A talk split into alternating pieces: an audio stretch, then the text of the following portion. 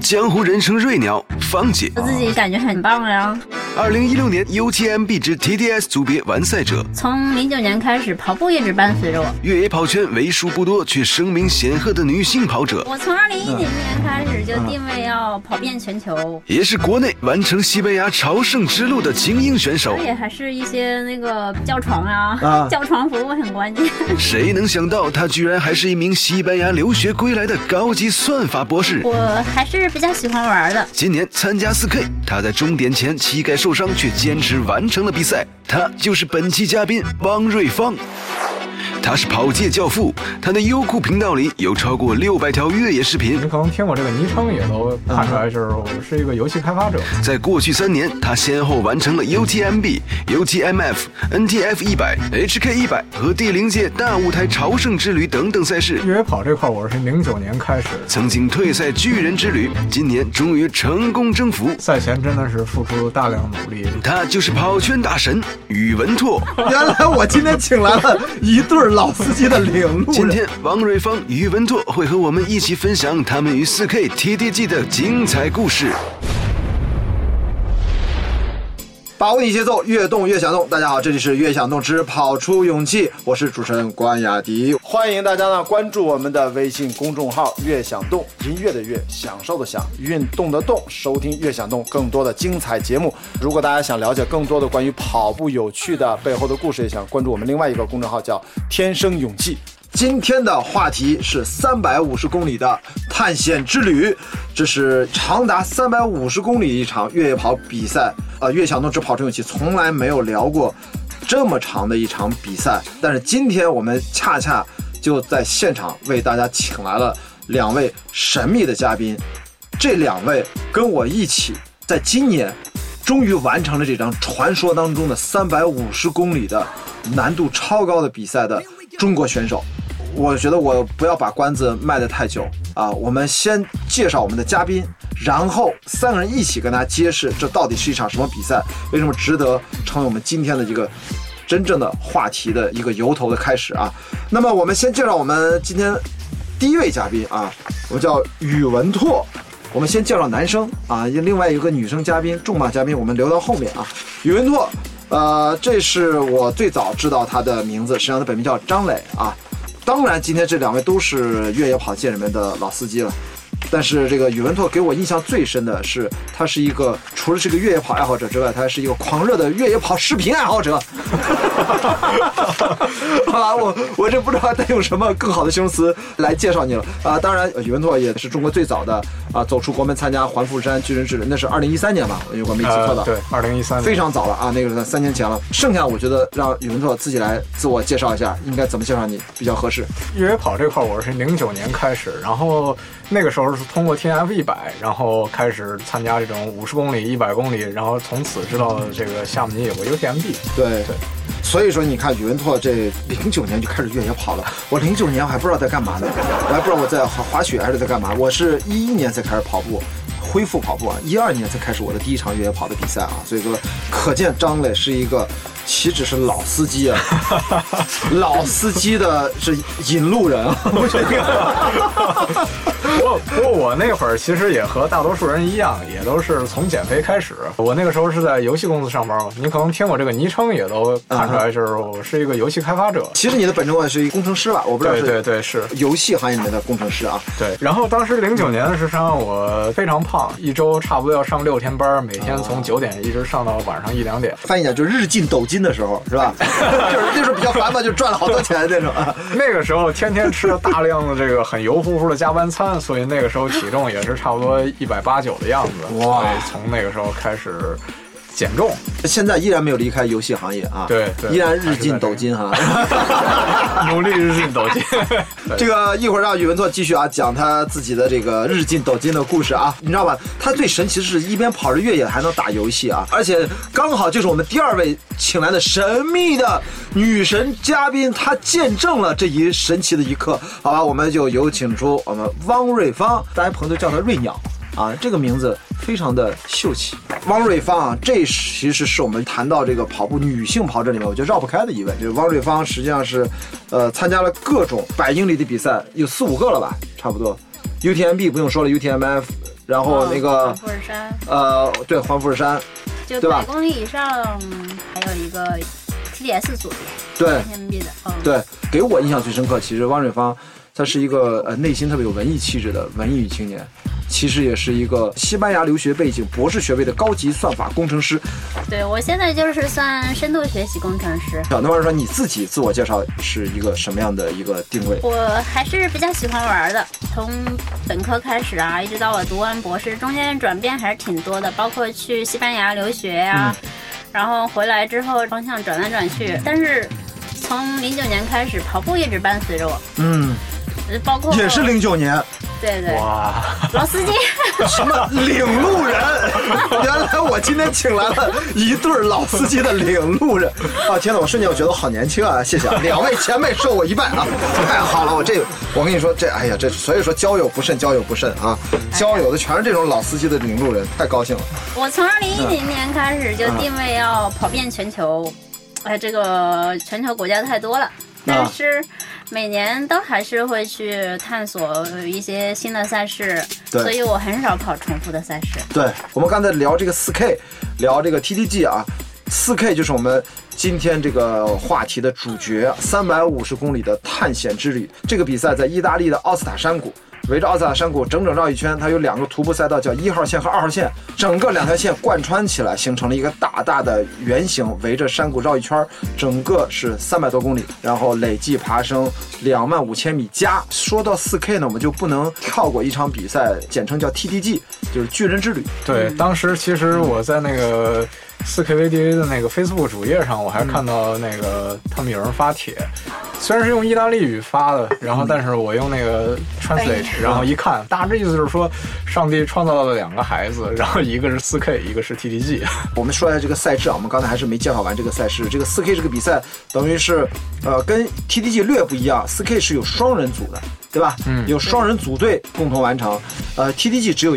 单人组，所以说呃，他他们这是一个多日连续赛，在五十九小时之内完成刚才说的这三百五十公里，呃，累计两万五千米以上的爬升。啊，围着这个整个奥斯塔山谷要经过四座大山，勃朗峰啊，什么蒙特罗萨。大天堂峰，还有那个马特洪峰，对。对吧？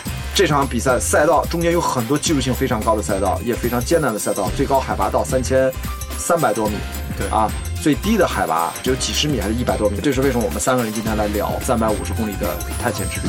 他们这个军人之旅这次志愿者的工作服务水平怎么样？他有没有跟你沟通过这个？因为咱们仨都知道四 K 的大概的一个情况。志愿者其实主要也还是一些那个叫床啊，啊叫床服务很关键。叫床服务，你这能不能说清楚点？不要让大家误解。我们是个很健康、很绿色，对吧？的一个节目。什么叫叫床服务？就是他要提醒你。比赛中那啊个休息很重要嘛。对对对对。这个休息怎么控制休息时间？然后你要保证，比如说你你是说他叫床叫的的准还是不准？叫的准呀、这哦志愿者非常负责任，他都记住我哪个点儿我要去叫哪个人。反正从我见到的志愿者，他还写在一个纸上。那个特别逗，你不是睡着了吗？盖着毯子，你毯子他给你搁了张纸，上纸上写着你要几点起床，然后那个人在那巡逻，看，嗯，哎，这个快到点了，看看表，那个快到点，这个到点，咵就戳你，你该醒了，你该走了，他巨逗无比，他直接就给你呼在身上，那个绝对不会漏，那特别认真负责，我觉得。运动就是要越想动，把握你节奏，越动越想动。欢迎关注收听“越想动”电台。大家好，我是毛大庆。我们现在是在四 K 的九十二公里处的补给站拉图里，然后关雅迪一会儿将要经过这里，我们等他一小下，他马上应该到了。好，我们我已经看到他了，看样子状态还不错。到了，到了，马上。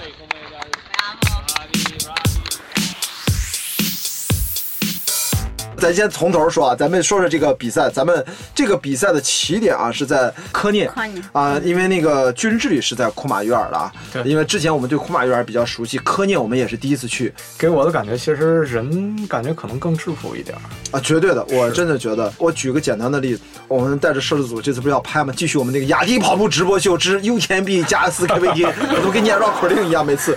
然后呢，我住在那个酒店，我为了睡觉好一点，我就订了个酒店。咱们不是住在那个民宿嘛？嗯，第二天都要出发了，我就把酒店那个行李搁到前台，我说我们的同事会来把这个行李拖走。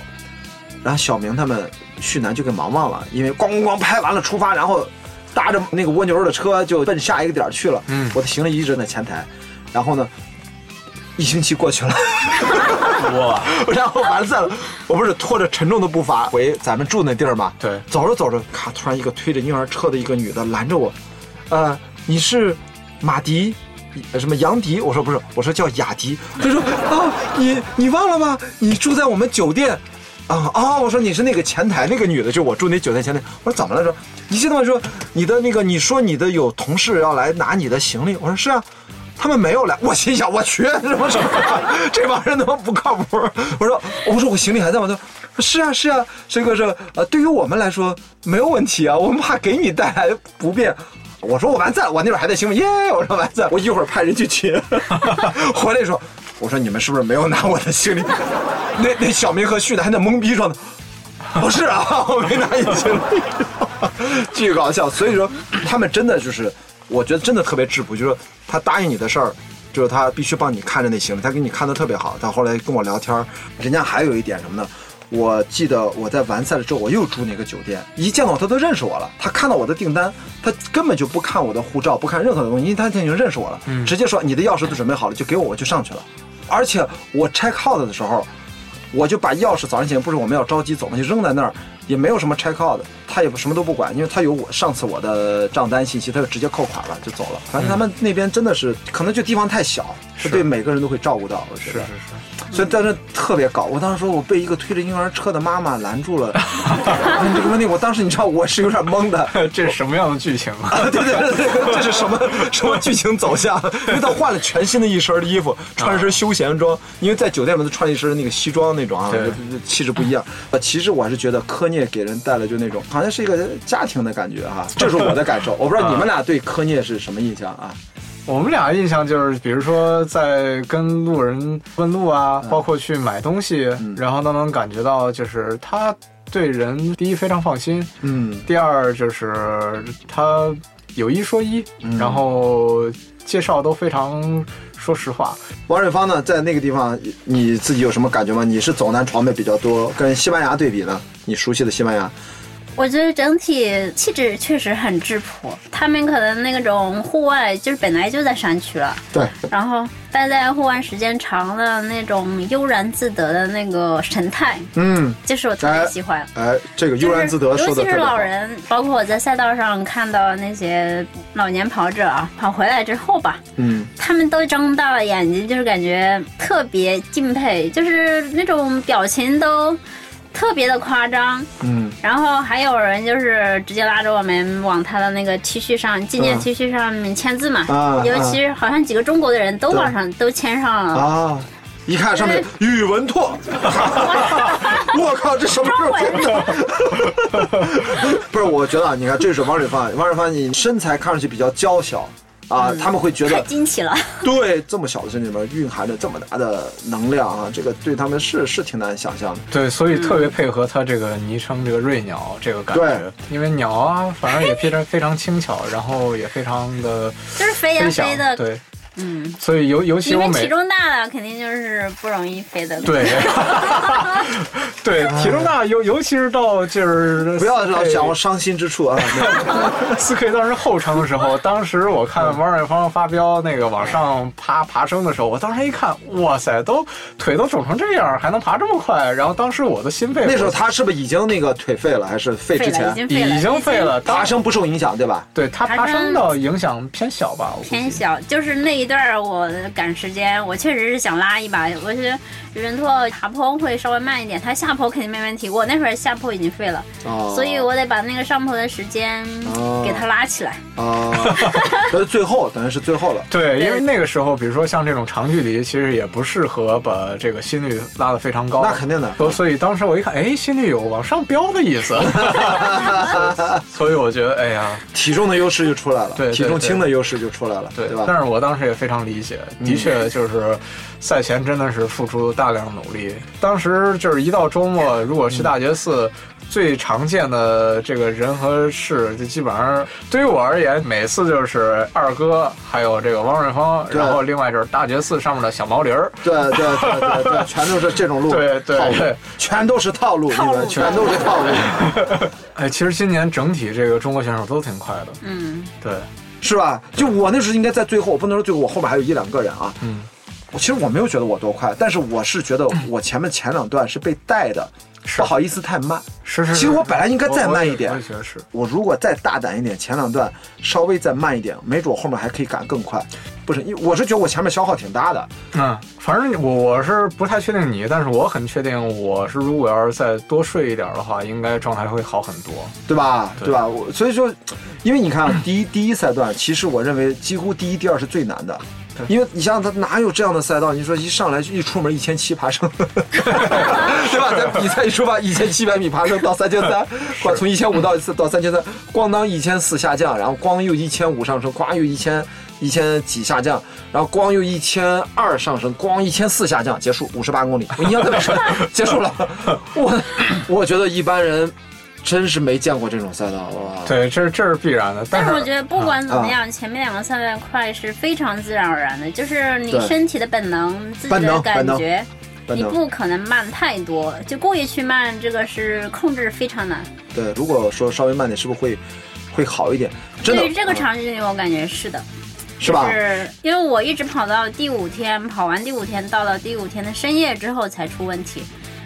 那还是跟前面的那个就是速度快慢、体能、体耗还是有关系。有关系如果前面再耗的少一点的话，说不定我一直都延迟，就延对迟到终点了。对我从第三天开始就开始状态好了，你知道吗？就是越来越好，越来越好，哎，我也是是吧？啊、我前面两天都在调整我的肠胃，包括吐啊，嗯吃不了东西。第二天是状态最差的时候。呃那不是你，你为什么状态那么啊差？你还能跑那么快，还在前面？我觉得这都是很奇怪的事情。我觉得前面肯定是状态，嗯，就是体能很好呀，然后自己身体、自己感觉很很棒呀。反正我觉得这次四 K 参加比赛的选手，我这一个算一个，都挺神奇的。我觉得每个人都有好多故事，我 相信。真的每个人都不缺，随便咱随便拉两个来，咱们仨，因为这是一场三百五十公里的探险之旅，我觉得这中间实在是各种探各种险，我觉得。再梳理一下，就比赛前没发生什么事儿吧？我在比赛前，我哦，我还在做直播呢，我靠，是 我还有每天一小时的直播的任务，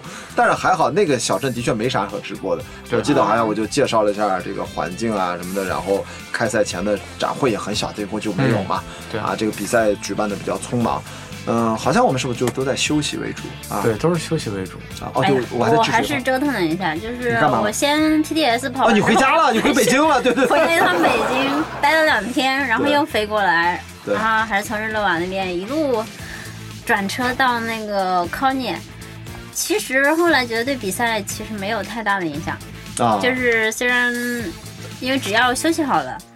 然后根本就没有，就不用倒时差了，因为到时候在比赛中那个睡觉完反正也是乱的，你。不是对无所谓。我也是类似的，差不多，因为我是就是九月一号从北京飞嘛，然后九月三号比赛，对差不多也是，就是没什么可倒的。对对对，你就上了你来这儿也是乱的，无所谓。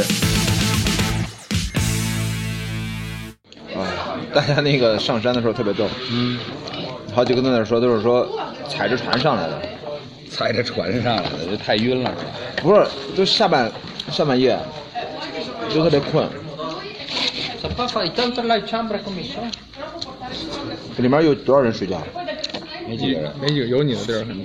啊，不是，哦，真的建议你，这是床垫的，你这那不是，不不，这跟这没关系。上午睡觉也不对。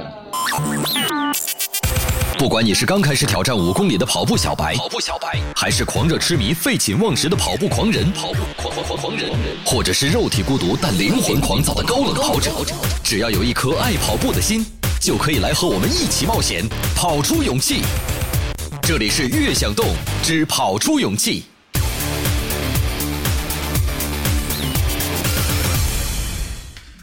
啊，对，说到这个民风淳朴，你想想，宇文涛有没有印象？就是咱最后一天，咱是不是一起走的？我我要去问那个大巴的时间，是一天，对吧？因为那对对，就咱们因为住那房子就是楼下就是老板娘嘛。对，我是下去，我说明天早晨最早一班车是几点出发？我就问了这么一件事儿。嗯，哇，那帮人就放下手上所有的事儿，哇，就东问西问，东问西问，都不确定。然后我觉得这事儿就算了，结果旁边有个人拿出了手机 APP，咵咵咵迅速查给我看，基本上确定是六点三十五第一班啊。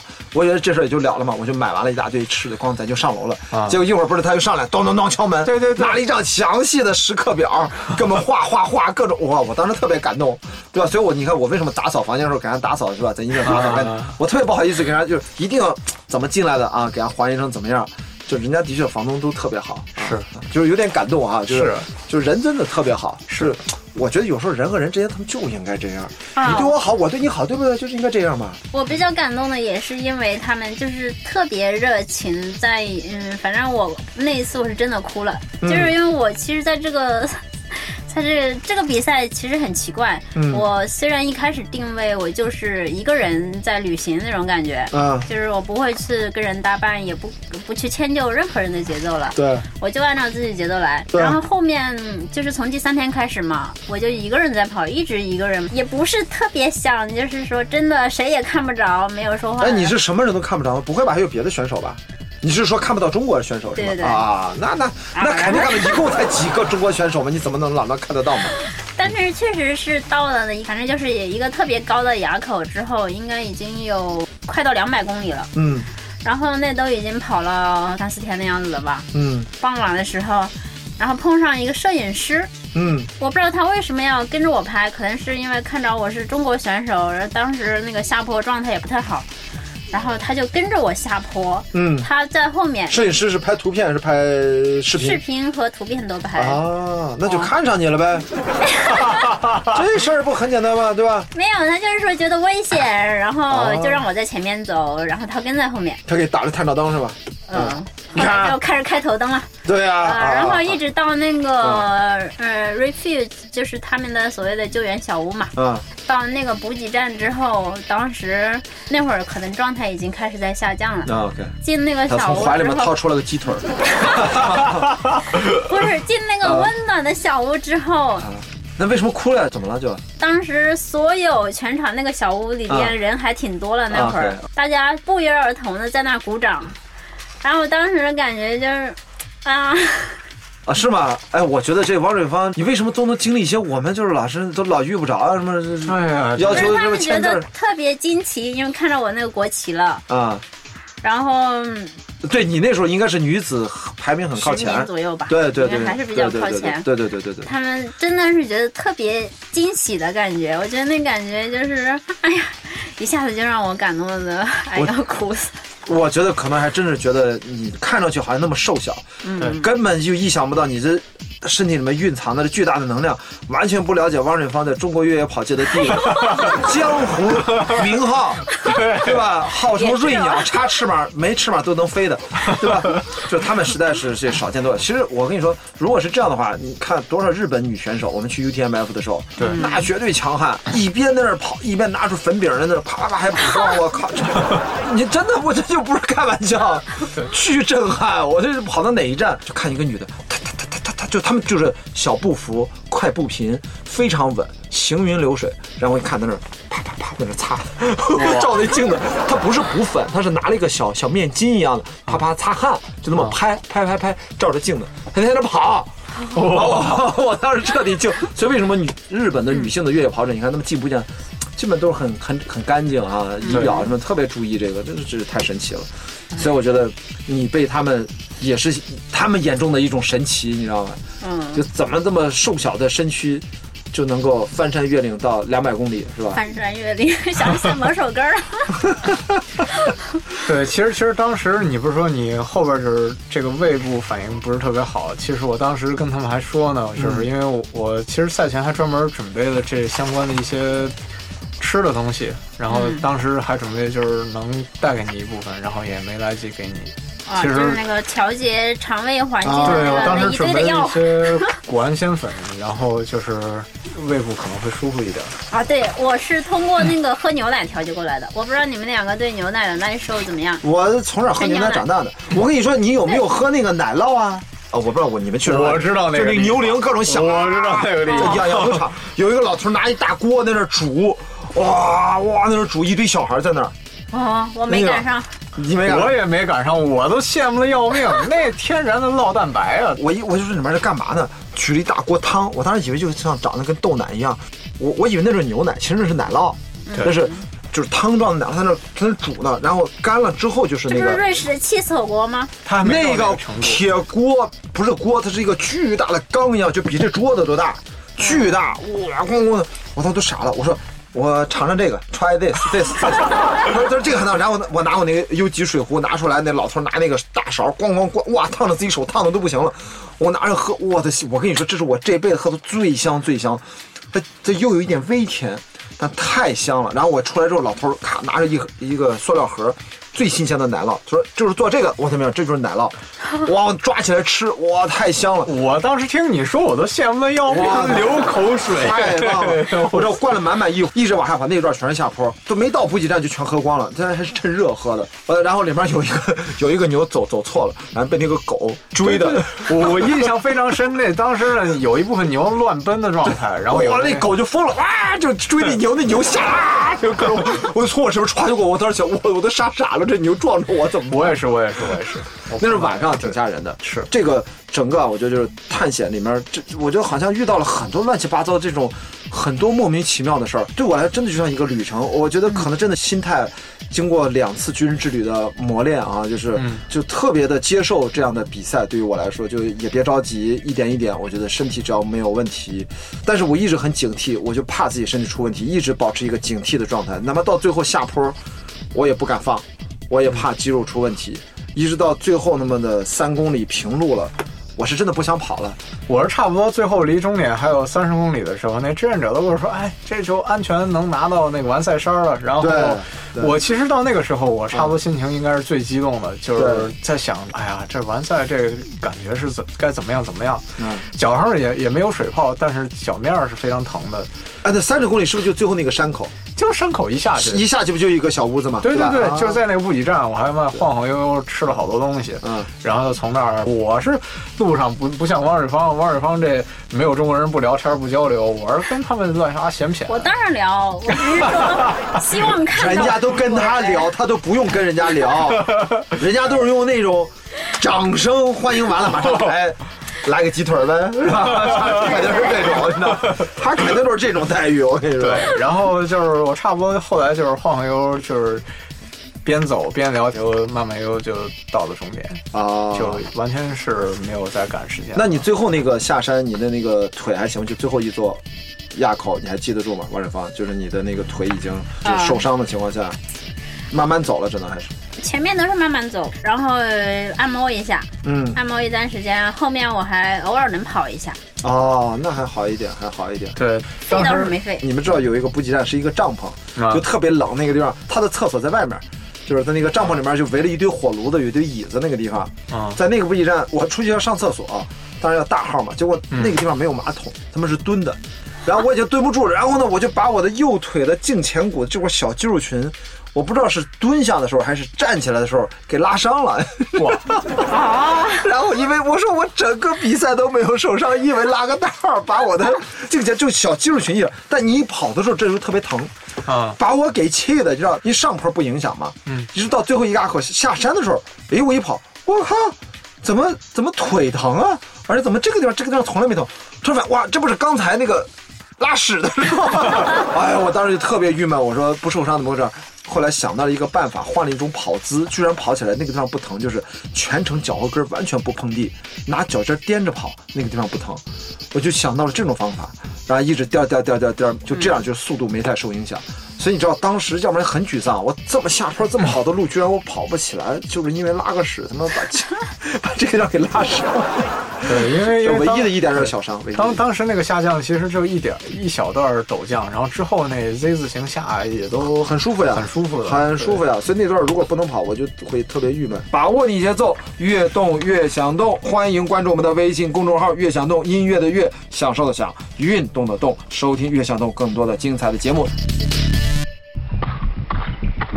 穿过森林与荒漠，跨越山川与河流，在肉体与精神的自我厮杀中寻找自我。生命的长度在于你迈开的每一步，灵魂的修行就在你脚下的每一条路。生活就是冒险，跑出内心勇气。越想动，只跑出勇气。看星星的时候，就感觉那星星是一串串的掉下来的。我当时觉得，哦，好神奇。当时给我的感觉就是每个石头上都刻了一张人脸。